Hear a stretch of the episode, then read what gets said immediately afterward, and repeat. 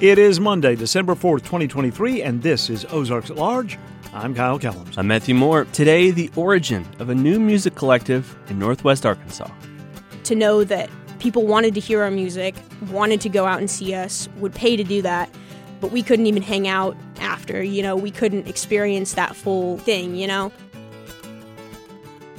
Plus, two Mena natives who put Arkansas on the radio map. He's a hillbilly, the first one I ever seen. What is a hillbilly? Him? Look here, Lum, I can show you.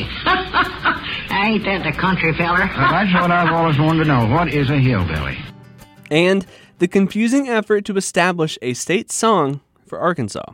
Governor Charles Brough, who later campaigned to call Arkansas the Wonder State, called it the most beautiful song he'd ever heard.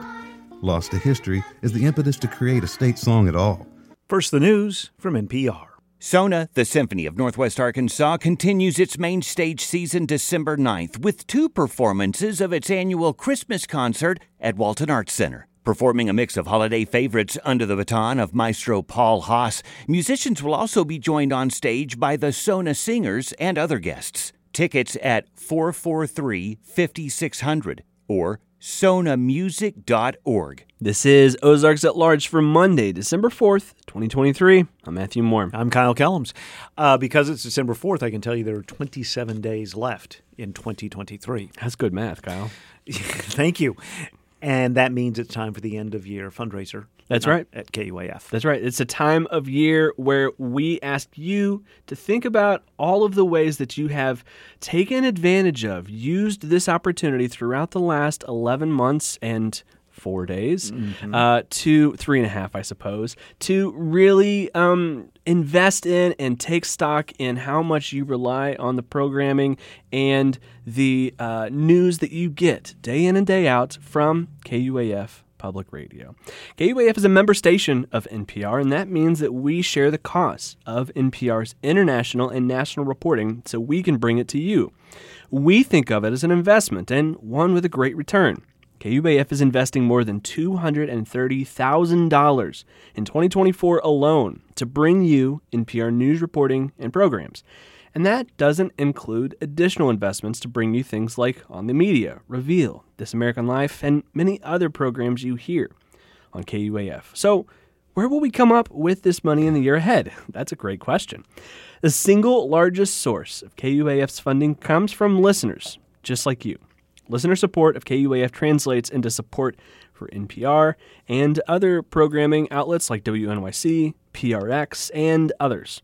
Simply put, the public radio reporting that you and so many Americans and so many people in your listening community rely on is built on listener donations. That's why we're asking you to think about the gift that you make, and we're asking for your monthly gift before the end of this week. So now is the time to make a gift. Uh, help us start off this this uh, week of fundraising strong. You can do that now by giving at supportkuaf.com com. Tax deductible end of year contributions will help keep us strong, as Matthew just said. And thank you very much. Later this hour, we hear an archive of archives. This spring, Randy Dixon from the Pryor Center brought us the story of Lum and Abner, two two Mena residents whose program became one of the staples of the golden age of radio. We're going to hear that again later on today's show. Northwest Arkansas has become a major hub with music venues like the Walmart Amp in Rogers or Tin Roof and George's Majestic Lounge lining up and down Dixon Street in Fayetteville. The restrictions of venues can't allow for everyone to enjoy the live music scene to its fullest at every show. That's where the NWA Collective comes in.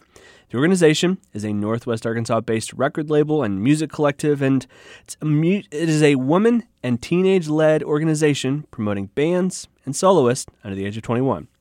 Ozarks at Large's Victoria Hernandez brings us this report. Milka Hewlin Posnack is the president and owner of the NWA Collective. The organization focuses on artists that are in the age group of high school and college aged bands that are often overlooked in the industry. It all kind of started um, with my own personal band, which um, is still around the misdemeanors. So we started my junior year of high school, fall of 2021. I'm only a freshman now at the University of Arkansas. You know, I play guitar with them, and we kind of just formed in a very high school jam kind of way, you know, without really knowing what we were doing or having much experience at all. And through that, I kind of took on role as manager as well. Through various roles in student groups, Milka had the networking experience to get the group gigs. Her networking grew to be more than just booking. We started making connections with people that wanted to be photographers or designers or producers as well, kind of all within this like little high school community. Eventually, you know, some of us were kind of like, this isn't really this is more than a band at this point, you know, it's it's a whole it's a whole community of lots of creative you know, adjacent people. And so, how can we make this more of an official thing? I kind of was like, why not call it a record label? And even though it's not a record label in the traditional sense, in that, you know, we're not like holding people's masters for ransom or like any kind of that kind of stuff. The whole point of it is is to be a supportive environment, you know. It's really more of a music collective. The group noticed how difficult it was to book gigs in the area when they started seeking more professional experiences first of all, the lack of underage venues. I mean, I think that was the biggest thing we saw at first because, you know, we started out playing in my backyard. Um, my dad's a blues guitarist in the area, and so, you know, we have a lot of equipment. And my mom's an artist as well, so both my parents are like totally supportive, you know. So we just started playing in my backyard, you know, having some friends over. You know, that that kind of thing was easy, but once we were ready for, you know, a real professional kind of environment, we realized how difficult it was to a be taken seriously as a not just a young band but all women um, and then also to even have venues that legally allowed us to play even when they were able to get into a venue to perform they couldn't fully experience the scene you know because because we started making connections with other local bands we were able to open for them and kind of get around the venue rules um, and we do the thing where you know we we go in, we play, you know, we get stamps on our wrists, and immediately when we're done, we have to leave. You know, we couldn't couldn't hang around the venue, and that kind of thing was pretty discouraging. You know, to know that people wanted to hear our music, wanted to go out and see us, would pay to do that, but we couldn't even hang out after. You know, we couldn't experience that full thing. You know, and then to also only be able to play, even even if there are people willing to come, only be able to play if another older band invited us. You know, and so with all of that, I was kind of like, wow, there's not really a young space for people you know a, a, a third music space uh, indie indie scene that's that's also you know professional enough that you could be you could really be um, you could really expand you know the organization has grown as a management label and studio with two locations based in Fayetteville and Springdale. Services include recording, live equipment, show management, and community supporters for young musicians in the NWA music scene. I'm a big um, believer in local creative organizations supporting each other. You know, Northwest Arkansas is not a large enough area, not you know a substantial enough area for us to be territorial. You know, with our with our events or with our projects, and so that's kind of this other aspect of the collective that I'm trying to figure out um, how to combat or address, but is is trying to link all of these separate, you know, production music organizations. You know, as a first year student at the University of Arkansas, Milka started there this fall to find more creative partners. From what I found, it was you know headliners, Hill Records, KXUA in a in a more like promotional way, um, and university programs, and those are kind of the the four um, you know music adjacent organizations. And so, I started going to the the main organizers in each of those spaces and talking to them. So Drew Bethel at um, Hill Records talked tons with her. We have you know we're going to partner with a lot of our artists, um, that kind of thing. Um, Caden is the UP um, music chair, you know, like all of that kind of stuff. And so um, Lydia Fletcher at KXUA, trying to be that kind of in between, you know, not not kind of taking up my own space, but kind of trying to support everybody, and then, you know, organizing things that that there's a lot of organizations that are part of. So I don't know. That's kind of been my starting place is definitely on campus with all of those organizations, and then. You know, in addition to that, kind of in my own work, I have a lot of connections in the outside community as well. Official community partners for the collective include Fayetteville's NWA Young Authors and Artists, a high school student led, creative organization that coordinates art exhibitions, poetry readings, theatrical performances, and other creative events by and for high school students. The Teen Action Support Center in Springdale, where the collective is able to use their recording studio and equipment in exchange for sound and industry workshops with the center's teens And finally, the Fayetteville Folk School, where the NWA Collective hosts under 21 songwriting jam sessions, where young musicians can bring their instruments or voices or use those provided to the school every second Sunday of the month from 5 to 8 p.m. Yeah, so those are the three um, current partnerships, and then I'm also now um, in the process of working with um, Ignite Professional Studios in Bentonville, which is basically juniors and seniors at Bentonville High School um, who are interested in production and audio engineering. They're going to be working on with us on most of the projects next semester. Um, and then, you know, like I said, Hill Records, um, you know, I'm working a lot with them. Drew and I have, you know, talked um, a lot through, you know, how, how we can both support a lot of their artists, you know. Um, I would say there's kind of a lot of unofficial partnerships as well, university programs. You know, I'm hoping to do things with them next semester. Um, lots of ideas um, as well. But those are kind of, you know, the official where we have our spaces.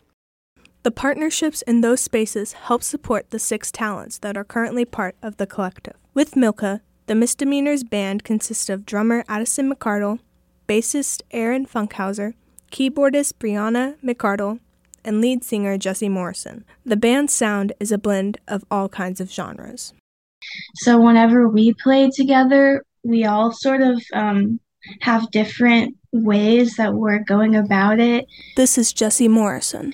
And sometimes it sounds like we clash with each other a little bit, but then I also think it it like creates this type of sound together that we couldn't ever replicate with anybody else. It's it's a hard it's a hard sound to describe. It's like we're kind of going for like an indie pop sound, but um we never like set out to to get that type of genre or anything. Uh, so it kind of differs from song to song whether it's more like um alternative or uh I don't I don't know. Um a lot of our songs are kind of stripped stripped down a little bit to like rock and roll basics. Um but still with like an indie pop modern type feel. In addition to the misdemeanors, Morrison performs as a solo artist through the collective. In her solo work, Jessie's sound is a blend of alternative and folk rock, but is still in the process of developing her own unique sound. I think a lot of times I'm trying to aim for like kind of an Americana type feel, but also mixed with even more like sludgier type um, alternative rock, just like a little bit heavier than what we do in our regular band. But again, I don't have musicians um, helping me right now, so it's just to take a while to like build um, what I want my solo stuff to like encompass, I guess. With the collective behind her, Jessie is hoping to grow not only her sound, but her opportunities as an artist. I definitely have a goal of like using the collective to sort of advertise to find more musicians to help me because um, a lot of times when you're just a one person on their own it's like hard to to get people to really be committed to something unless it's kind of set up for them a little bit beforehand. I think me having someone that helps me get gigs and like a lot of connections to those venues already like really really helps me with that. So i'm just sort of hoping that having the collective as in a whole thing that can aid me along will be really beneficial in the future. But then also, one of my biggest things is I want to record stuff as soon as possible. And so, um, through the collective, there we have like studio opportunities for that. So that's really, really helpful and the thing I'm most excited for. In addition to the misdemeanors and Jesse Morrison, the collective also includes Caroline Albertson, Liliana Trinity Ashland, and Liam Fast. Through the collective, the artists have been able to book gigs, such as performing at NWA Pride in June 2023 and the Clap Auditorium on Mount Sequoyah, where Jessie performed November 10th. She says this performance was different from her normal shows, in part because the venue skews to an older audience. Which I'm fine with that. So I, I sort of just played through my set, and everyone was very nice and very generous. So I'm grateful that they allowed me to play there and I made a connection. So that's always good. Um, it wasn't the most uh, fun, crazy gig ever, but there's plenty of those in the future. Milka says the collective is shifting from focusing more on the promotion and performance opportunities of the artist to the production side of things in the new year. There's a lot coming. We're kind of at, at the brink of um, an explosion of you know collective events and and uh, projects coming next semester. Um, and you know, there's just been a lot of preparation for that this semester. A lot of you know back of house stuff you know, when it comes to finding information about uh, our shows, about projects, about all the things, um, you can find us um, at thecollectivenwa.com or um, at the Collective NWA on Instagram.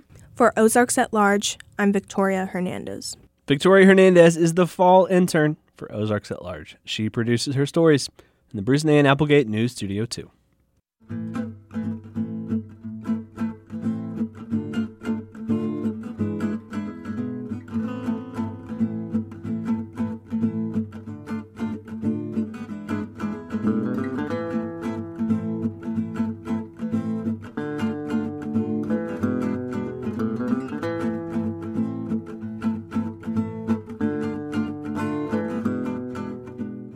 Ahead, we collect some Arkansas history. We'll share again a session with Randy Dixon from the Pryor Center, focusing on Lum and Abner, and Stephen Cook navigates the history of establishing a state song.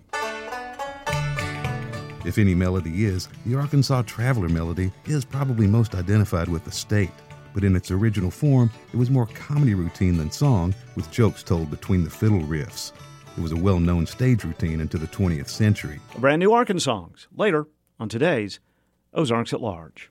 Kyle, one of the things I love about what we do here at Ozarks at Large is we, we have a lot of partnerships. We have a lot of friends who are involved in helping us bring the show to our community day in and day out. We've got uh, partnerships with uh, Randy Dixon at the Pryor Center.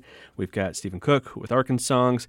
And it's really this combination of people coming together day in and day out to help us make this show possible for all of the listeners that we do. And I really feel like that's kind of the ethos of what we do, not just at Ozarks at Large, but public radio in general as well. Uh, it's the public radio model, right? Bringing people together. And in 2024, I know a commitment at Ozarks at Large and KUAF is to continue to do what public radio has done for decades, and that is help people come together and help them come together to make sense of the world. That's the commitment that's pretty much always guided our work and which remains central to our mission as a public radio station. The one factor more than any other that enables KUAF to be a constant in our community grassroots support of listeners like you contributing at supportkuaf.com. Voluntary donations from our listeners make up the largest, and that's you know the gap between first and second is By large. Yes, voluntary donations from you making up the largest and most reliable source of our funding. That's why at this end of year we're asking for your contribution. As the year is drawing to a close, we're asking for you to make it an ongoing monthly contribution. It's the best thing you can do to give KUAF a solid, reliable future. You can start your monthly gift today so that KUAF can continue to be available for our entire community in 2024. You can give $12 a month, $15 a month. You best know what you can afford. But what seems like a small amount right now over the course of a year will do so much. You can set up your monthly support just like my wife and I do right now at supportkuaf.com and thank you. This month's Short Talks from the Hill features Mervyn Jebaraj. As director of the Center for Business and Economic Research in the Sam Walton College of Business, Jebaraj leads a team of researchers who provide applied economic and business research to federal, state, and local government and to businesses in Arkansas. In the podcast, Jebaraj discusses inflation, consumer sentiment, and economic growth in Northwest Arkansas. The center recently released the Northwest Arkansas Region Report, an analysis of the Northwest Arkansas economy. Jebaraj explained what goes into the making of this report when we compared ourselves to the first set, uh, we were a lot better. So when let's like make this a little harder and try regional comparisons that are bigger than us. Think of Tulsa or Kansas City or Omaha, which is a little further away than those two uh, metro regions, but they're larger metro areas, have a lot more people, a lot more businesses, and so on. So we wanted to compare ourselves to the larger metro areas that are near us. Again, we were outperforming them, you know, not in terms of size, but in terms of growth. You can listen to Jebaraj wherever you get your podcasts or by going to arkansasresearch.uark.edu, the home of research and economic development news at the University of Arkansas. Carroll County Quorum Court has rejected a moratorium to temporarily block construction of a proposed $300 million private industrial wind facility in eastern Carroll County called Nimbus. Scout Clean Energy is the Colorado based developer behind the project. They secured sufficient easements from private property owners south of Green Forest to install dozens of wind turbines and towers encompassing 9,000 ridgetop acres. Caroline Rogers is the co founder of Stop Wind Farms in Arkansas. She says a minority of county JPs voted for a moratorium to research potential environmental and social impacts. Some of the JP's investigation and research into the wind turbine dangers and the damages, the opposition, they concluded that our karst terrain and our average low of about 7 miles per hour wind speed and our population area determined that this is not the optimal location for 43 turbines that would be standing 650 foot tall on a ridge, obstructing our views, our sunsets, and our stars. Rogers says the Carroll County Quorum Court is also failing to comply with the comprehensive county land use ordinance designed to protect limestone water wells, spring, stream, wildlife, and forests. She says she's gathered 1,400 signatures from citizens who oppose Nimbus. We were very disappointed that the county judge limited public comment time to only three speakers from each side. The scout rep talked for over 10 minutes, and I came up with 30 challenges, but I could not say anything. This just shows me that the court outcome proves that we need a town hall meeting immediately. Scout Clean Energy will have to comply with U.S. Fish and Wildlife as well as National Environmental Policy Act regulations to build Nimbus, provided the company is able to locate a non utility power purchaser.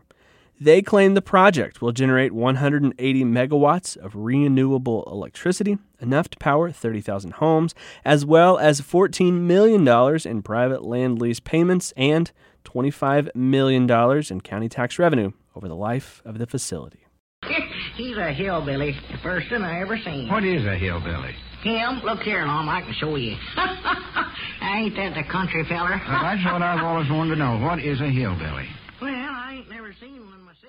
This is Ozarks at Large. It's time to go through some Pryor Center archives with Randy Dixon once again. Randy, what did we just hear? Well, uh, that was Lum and Abner. And in their day, uh, they were one of the top rated uh, radio comedies on the air. And this is when you say in their day, their day was when radio was king.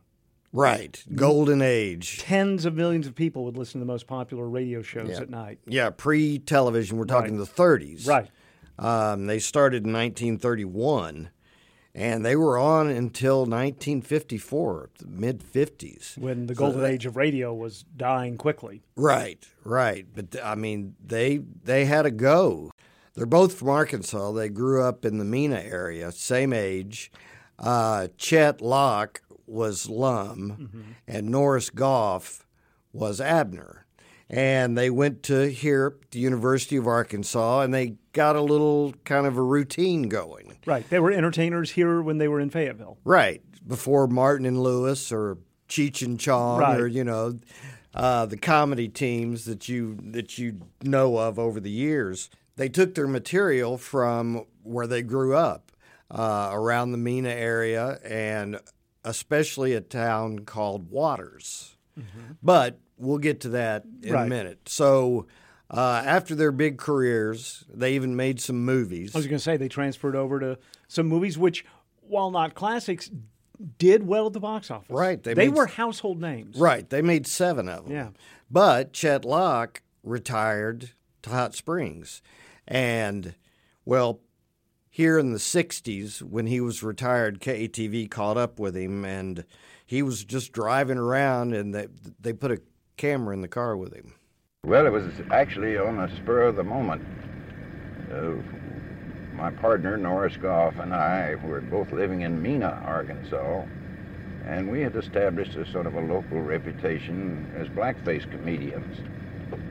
And we were invited to appear on radio station in Hot Springs, KTHS. But on our way over, we decided maybe we better not do blackface because Amos and Andy had started. The two Black Crows were very popular.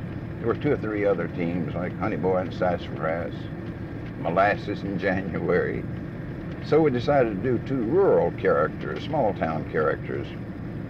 And just as we went on the air, the announcer said, Well, now what's the name of your act? And we said, Well, we hadn't thought about that.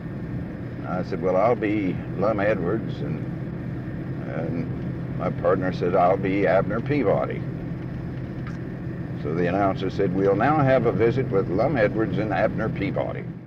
Well, they were talking about blackface. Mm-hmm. And I'm guessing back then it was fairly common. And they didn't do it because it would be offensive or they. Right. Yeah, they did it because too many other people were doing it. Because African Americans were not being employed in the entertainment industry. Exactly. Right. Exactly. So that's where we started in Hot Springs. So after a few shows, I mean, just a few shows, they were picked up by NBC Network. And that was in 1931. So let's listen to a little of one of their programs so you can kind of get an, an idea of what they did. And now, as we look in on the little community of Pine Ridge, we find Lum in the Jot 'em Down store blocking Abner's path to the door. Listen. Now, wait a minute, Abner. Where do you think you're going? Lum, I've got to mail this letter for Ed Stoddard. Now, just why would Ed Stoddard want you to mail a letter for him? He's the postmaster. Well, not for a while he ain't. See, this letter is to the post office department telling them to send out a, a substitute for to take his place. Why? What, what's wrong with Ed? Well, you know how absent-minded he's been getting here late. Oh, I know it. I know it. Just the other day, I seen him sauntering along in the rain, holding his hand out in front of him like he's carrying an umbrella. He told me later he didn't realize he'd forgot it till the rain stopped and he reached up to close it. Now they were off the air by the time I was growing up, but a lot of stations. Well, me too. Yes, that's true. that's true. A lot of radio stations in Arkansas would still play their 15-minute shows uh, at some point in the day, and so I grew up listening to Lum and Abner on some AM stations in Arkansas, though they were reruns by that time. Well, they did have a resurgence. Yeah. Um, but in that last clip, you heard about the Jot 'em Down store. Mm-hmm. Well, that's based on an actual store, Dick Huddleston's general store, which was in the town of Waters. And that's where, you know, everyone would hang out. And this is where he came up with the name. Here's Chet Lauck again. The old Jot 'em Down store sat right down here, but it burned out a couple of years ago. It's been rebuilt, but it looks rather modern now. That was the only real name that we used on our show. And uh, he became rather famous because of that. I, I expect there'd been a million visitors in this little store here just to see the locale of the Lum and Abner show. So Pine Ridge. Well, it yeah yeah it was a fictional town, right. but there was this, this is how popular the show was. It, let me put it like this: I had read that in one week they received one and a half million fan letters. Mm. That's so they they were one of the tops. Yes. Anyway, it was so popular that everyone wanted to know where Pine Ridge was.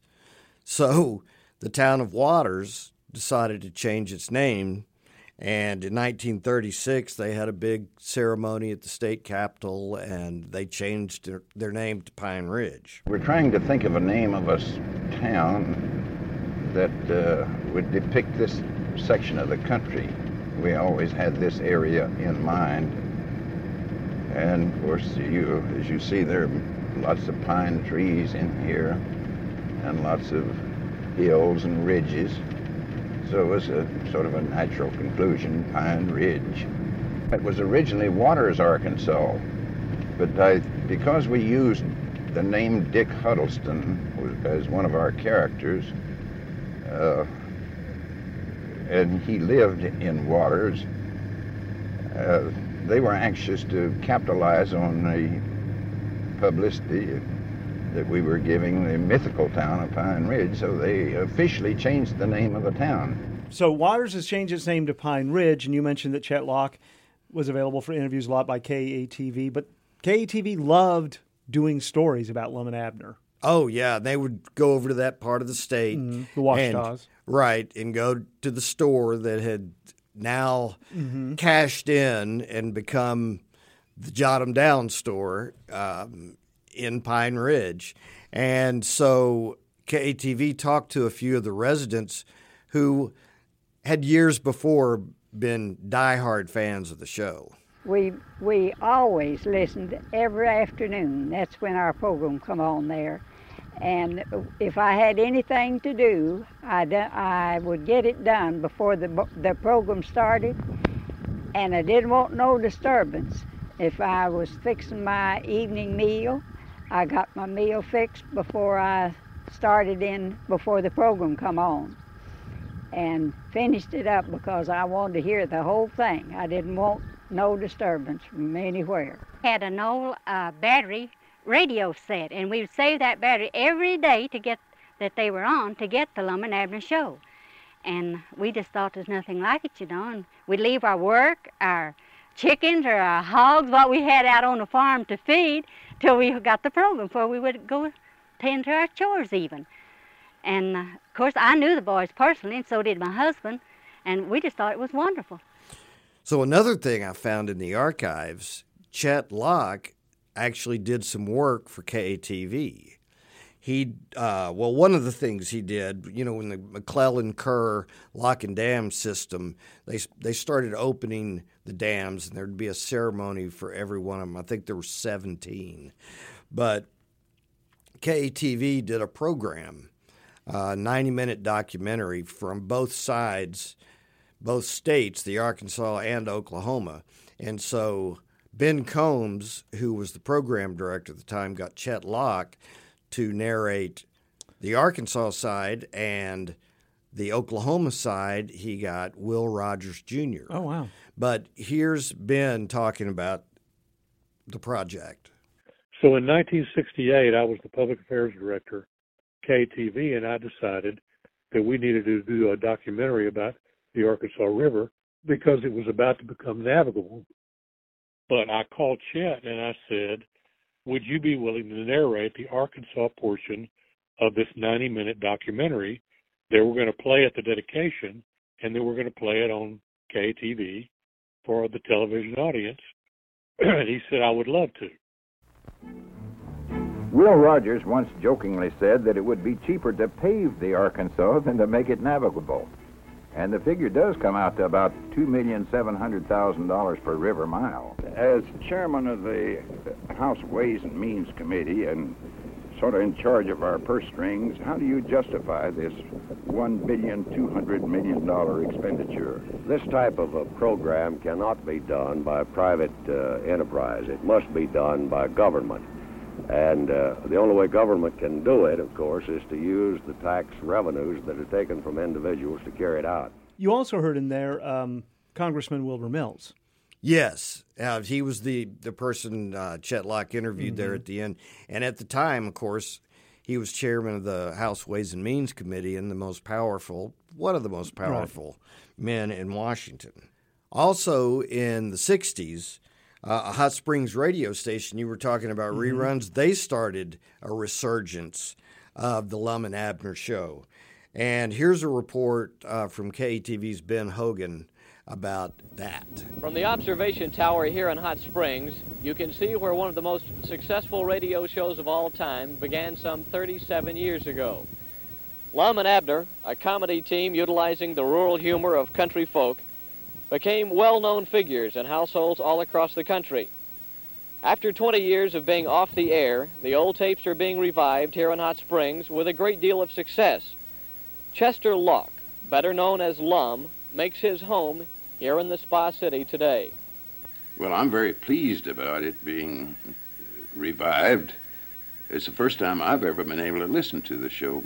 Personally, uh, I never could get home in time when we were performing. And I have hopes that this might spread to other sections of the country. I think it's significant that we revived it here in Hot Springs, where the program originated in the very beginning, 1931.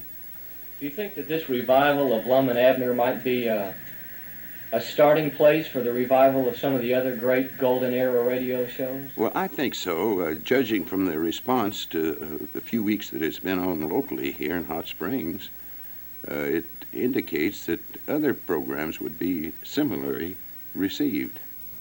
Someday soon, the Lum and Abner programs, which millions of Americans enjoyed, may be back on the air all over Arkansas. Their success may mark a revival of the golden age of radio. This is Ben Hogan, KTV News in Hot Springs.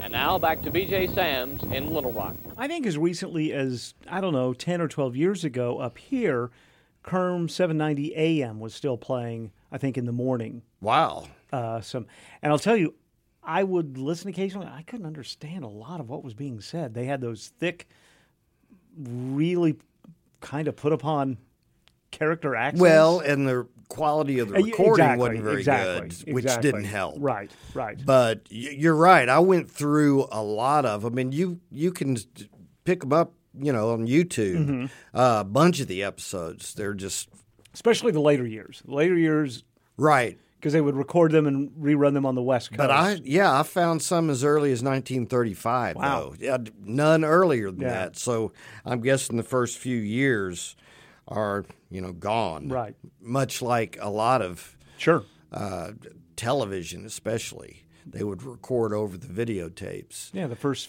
few seasons of the Johnny Carson show were lost because they didn't think it was valuable enough to keep them. That's right. That's right. Uh, one more thing is there there's still a Pine Ridge. It's between, I guess you'd say, Mount uh, Ida and Mena. Mhm. You better Google map it. Beautiful country, but uh, remote. Yes. Yeah. Yes. There there are some signs though, but I've been there and it's uh, the general store and a little museum next door, Mhm. but they have a lot of memorabilia and you you can get souvenirs and things there. Now, for years, and I don't know if it's still happening. This might be something that the pan that was not doing so well in the pandemic may have finished it off. There used to be Lum and Abner days in Mena, and these started as these these couple of guys who were just aficionados. They had discovered, you know, the reruns of Lum and Abner Uh-huh. and were fans of Golden Age of Radio. And there would be a weekend in uh, Mena, which would attract old time radio fans from everywhere. And they, for a long time, they'd try to get someone that was associated with the Lum and Abner show, but then that was harder to do. But they would get veterans of the Golden Age of Radio, sometimes the children, you know. Uh, now, did of- you go? I went one year, and uh, you know who I interviewed that year was Fred Foy, who was the announcer for the Lone Ranger, Oh wow. and he was there. He and I had a great conversation about the end of the golden age of radio, but he made a transition. He became, um, oh gosh, I'm gonna have to look this up. But he became the sort of Ed McMahon for maybe Dick Cavett Oh. or Joey Bishop, but he kind of made the transition over to television. Not Uh, all of them not did. long. No, but I mean, he was still alive in the '90s. Yeah. Yeah, I'll have to find that interview. Wow. Well, uh, shall we close out like they did back in the That's day? right. All right. Well, what? See you next week. Uh, and this, we're going to close out. This is from 1935. Yes, that's the earliest thing I Okay. found. And it's brought to us by Horlicks malted milk tablets. Randy Dixon is with the David and Barbara Pryor Center for Arkansas Oral and Visual History. Thank you, Randy. Thank you. These nourishing, energy giving tablets are an excellent means of helping children ward off fatigue and hunger when playing or at school. The delicious candy like flavor is one that children love, and they will gladly take a supply of tablets to school with them. Horlick's malted milk tablets can be easily carried in a coat pocket or purse.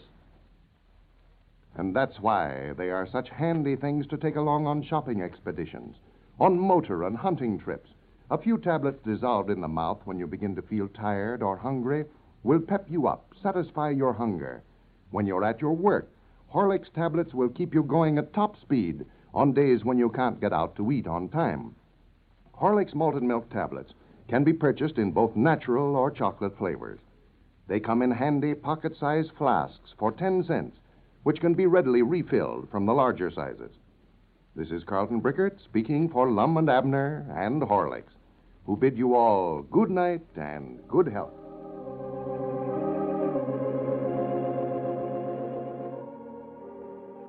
I really want to do an Ozarks at Large, like an old radio show before. That's a great idea. Yeah, that's a great idea. I mean, have someone here to do the live organ music. Mm. Get to work on that. Will you Okay, yes, that'll be part of my 2024. There you go. Uh, project. Uh, well, speaking of 2024, we are on the brink of 2024 coming, and as we're thinking about the year ahead, uh, it's also a great opportunity to think about our past listening habits and how we intend to uh, think about our listening habits in the future. And a great way to do that is to think about the way that you have invested in KUAF Public Radio, your public radio station. As a listener to KUAF, you understand the value of independent news and information to make your decisions about your day and help you understand the world and what's happening in it. Knowledge is valuable and worth paying for. Our contributing listeners make it possible for KUAF to bring you all the programs that keep you so well informed. Listener support is the largest share of our funding. And now that you know how important listener support is to KUAF, how about taking an opportunity to make your first contribution? I know, Kyle, that a lot of times January can kind of get you know lumped in with uh, it's time to start something new. Uh huh. Maybe December is an opportunity to do that. Did Get you wake up on January first and you've already done your to do stuff? You have you you are already a month ahead, right, on your monthly to dos uh, for the year 2024. that. That's a that's a uh, I'm, I'm going to trademark that. Do that. Um, so now is an opportunity to do that. You can get a head start on becoming a regular contributing listener if you are someone who relies on the programming here at KUAF day in and day out, and you have not become a contributing listener yet. You can start 2024 off right by starting your contributions right now in December of 2023. You can make that gift at supportkuaf.com. And thank you. The Razorback volleyball team will face a familiar opponent in the NCAA tournament's Sweet 16 later this week, Kentucky. Arkansas won first and second round matches this weekend in Fayetteville. Thursday's match against Kentucky will be the third time the Razorbacks have faced the Wildcats this season. Kentucky won both of those previous matches. Thursday's match will take place in Lincoln, Nebraska at 3:30 and will be televised by ESPNU. It's the first trip to the NCAA Sweet 16 for Razorback volleyball in 25 years. The Razorback women's basketball team couldn't make it two upsets in a row yesterday. After defeating number 15 Florida State late last week, Arkansas lost to number 2 UCLA 88-61 yesterday in Fayetteville. Up next, Louisiana Tech in Bud Walton Thursday night. The Razorback men's basketball team hosts Furman tonight in Bud Walton. Tonight's game is the first ever meeting between the Razorbacks and the Paladins. Razorback runner Kirami Yego now holds the second best 5,000 meter time in program history.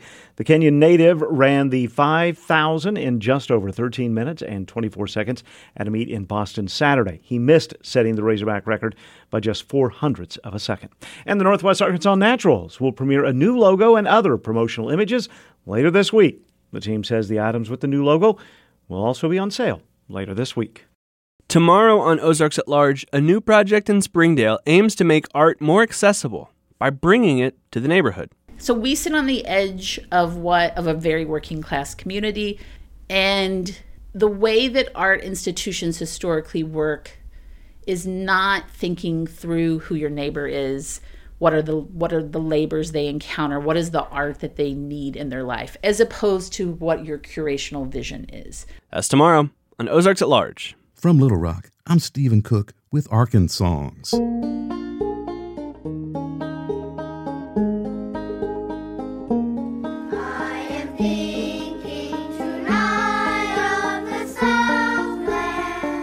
Some states in the U.S. have easily identifiable, well known state songs. For Arkansas, it's complicated. For decades, the state existed without an official song. but an act by the Arkansas legislature made Eva Ware Barnett's song Arkansas official in 1917. It was sung by a quartet to legislators as they made their decision. The resolution noted it was already recognized by most schools as the state song. Governor Charles Brough, who later campaigned to call Arkansas the Wonder State, called it the most beautiful song he'd ever heard. Lost to history is the impetus to create a state song at all. At the time, only a few U.S. states had it. It is thought that the battleship USS Arkansas, commissioned in late 1912, may have played a factor. The ship's commander had even written Barnett, telling her how much the ship's crew loved singing her song.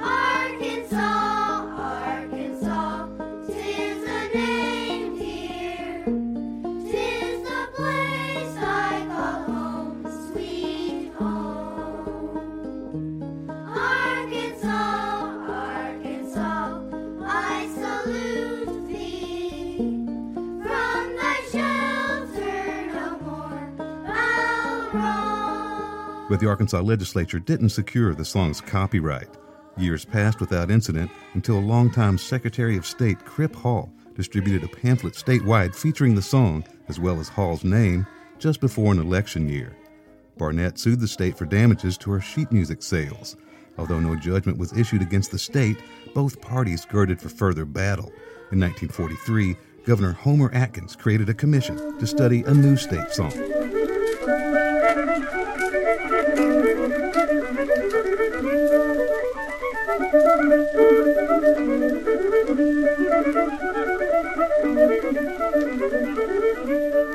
decade after the initial ownership dispute with Eva Ware Barnett, and 30 years after the song Arkansas had been named official state song, Arkansas Traveler by Sandy Faulkner was put forth as a replacement. Heard here is Eck Robertson doing the song, recorded in 1922. Born in Delaney, Arkansas, Robertson is credited with making the first ever country music recordings, including Arkansas Traveler. Heard next is Michelle Shocked doing the song 70 years later for her album of the same name with Jimmy Driftwood and former Eagle Bernie Leadon, recorded in Mountain View, Arkansas.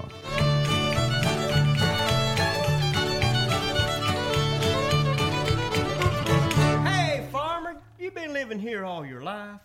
Not yet. If any melody is, the Arkansas Traveler melody is probably most identified with the state but in its original form, it was more comedy routine than song, with jokes told between the fiddle riffs. It was a well known stage routine into the 20th century. A committee was assigned to write new official lyrics. No individual has ever claimed credit. From the late 1940s to the early 1960s, Arkansas Traveler, with its new lyrics, served as official state song, but apparently was never officially adopted as state song. Eva Ware Barnett and the state made peace in 1963, and she assigned the copyright to the state. Arkansas was again made official state song. That is, if it ever legally wasn't. Hey, farmer, how do you get to Little Rock? Listen, stranger, you can't get there from here. A resolution claimed Arkansas Traveler was not conducive to the development of love, respect, and patriotism for our beloved state while Barnett's Arkansas was considered more clearly descriptive of its attractions, traditions, and loyalties. However, official or not, few schoolchildren or battleship crews have been known to sing Barnett's song.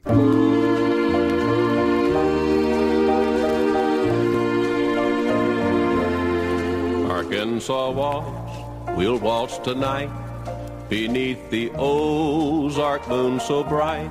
I'll waltz with you and hold you tight this lovely night. In the early 1970s, Arkansas Waltz by Cletus Slim Jones and Bill Urfer asked the musical question Does the state need an official waltz? A Senate resolution said yes, but Arkansas Waltz was not considered by the House. Arkansas Waltz, we'll waltz tonight beneath the Ozark moon so bright. I'll waltz with you and hold you tight this lovely night. In the mid 1980s, another song, also called Arkansas, was put forth as a new state song in the House, but the motion was withdrawn. It's the spirit of the mountains and the spirit of the Delta. It's the spirit of the Capitol Dome. After the state of Arkansas celebrated its 150th birthday in 1986, the Arkansas legislature again stepped into the state song breach and also did some housekeeping. Eva Ware Barnett's song Arkansas was named official state anthem. The quasi official Arkansas Traveler was declared state historical song. And incredibly, two more songs were included in the mix. Oh Arkansas by Little Rock musician Terry Rose and Gary Klaff, heard here, was added to the pantheon of state songs. October morning in the Ozark Mountains, hills The other late 1980s addition to the suddenly crowded state song field was Arkansas You Run Deep in Me by Wayland Holyfield, who wrote the song on commission for the Arkansas Power and Light Corporation. Known for writing songs for the likes of George Strait and Randy Travis, Conway County native Holyfield attended Little Rock's Hall High. Of all the songs he wrote, Holyfield said this song was his favorite. For years, Arkansas You Run Deep in Me was the nightly sign off song for Arkansas Public Television. In 2021, Holyfield gave the song's rights to ACF, the Arkansas Community Foundation, a Little Rock nonprofit. Oh,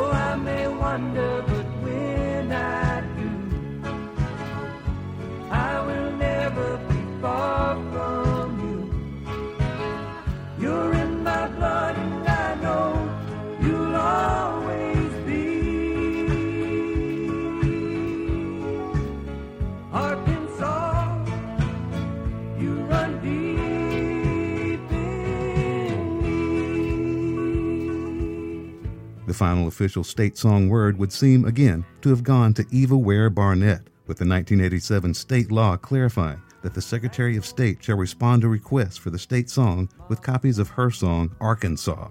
However, in the internet age, all state songs are available at the Secretary of State's website. As for future changes in the surprisingly volatile official state song beat, we'll be listening. From Little Rock, I'm Stephen Cook with Arkansongs.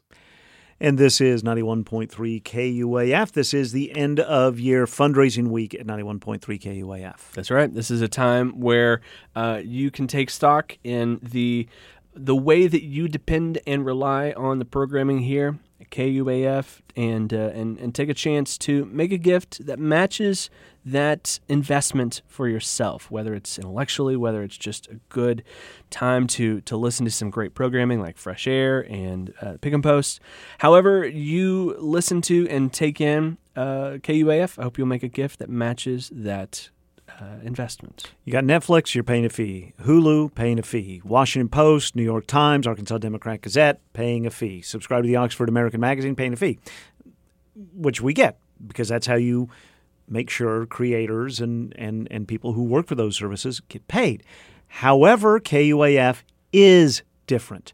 You decide whether you want to contribute money to help pay for the programs you love. And when you do decide to give, you choose how much and how often. It's the fairest system around. And it works because enough listeners do decide to give. You don't have to go through the rigmarole of trying to get your cousin's uncle to send you the password for Hulu. When you add all of this up together, it's enough to keep KUAF not just going, but thriving, to keep KUAF strong. Your gift, your gift does make a difference.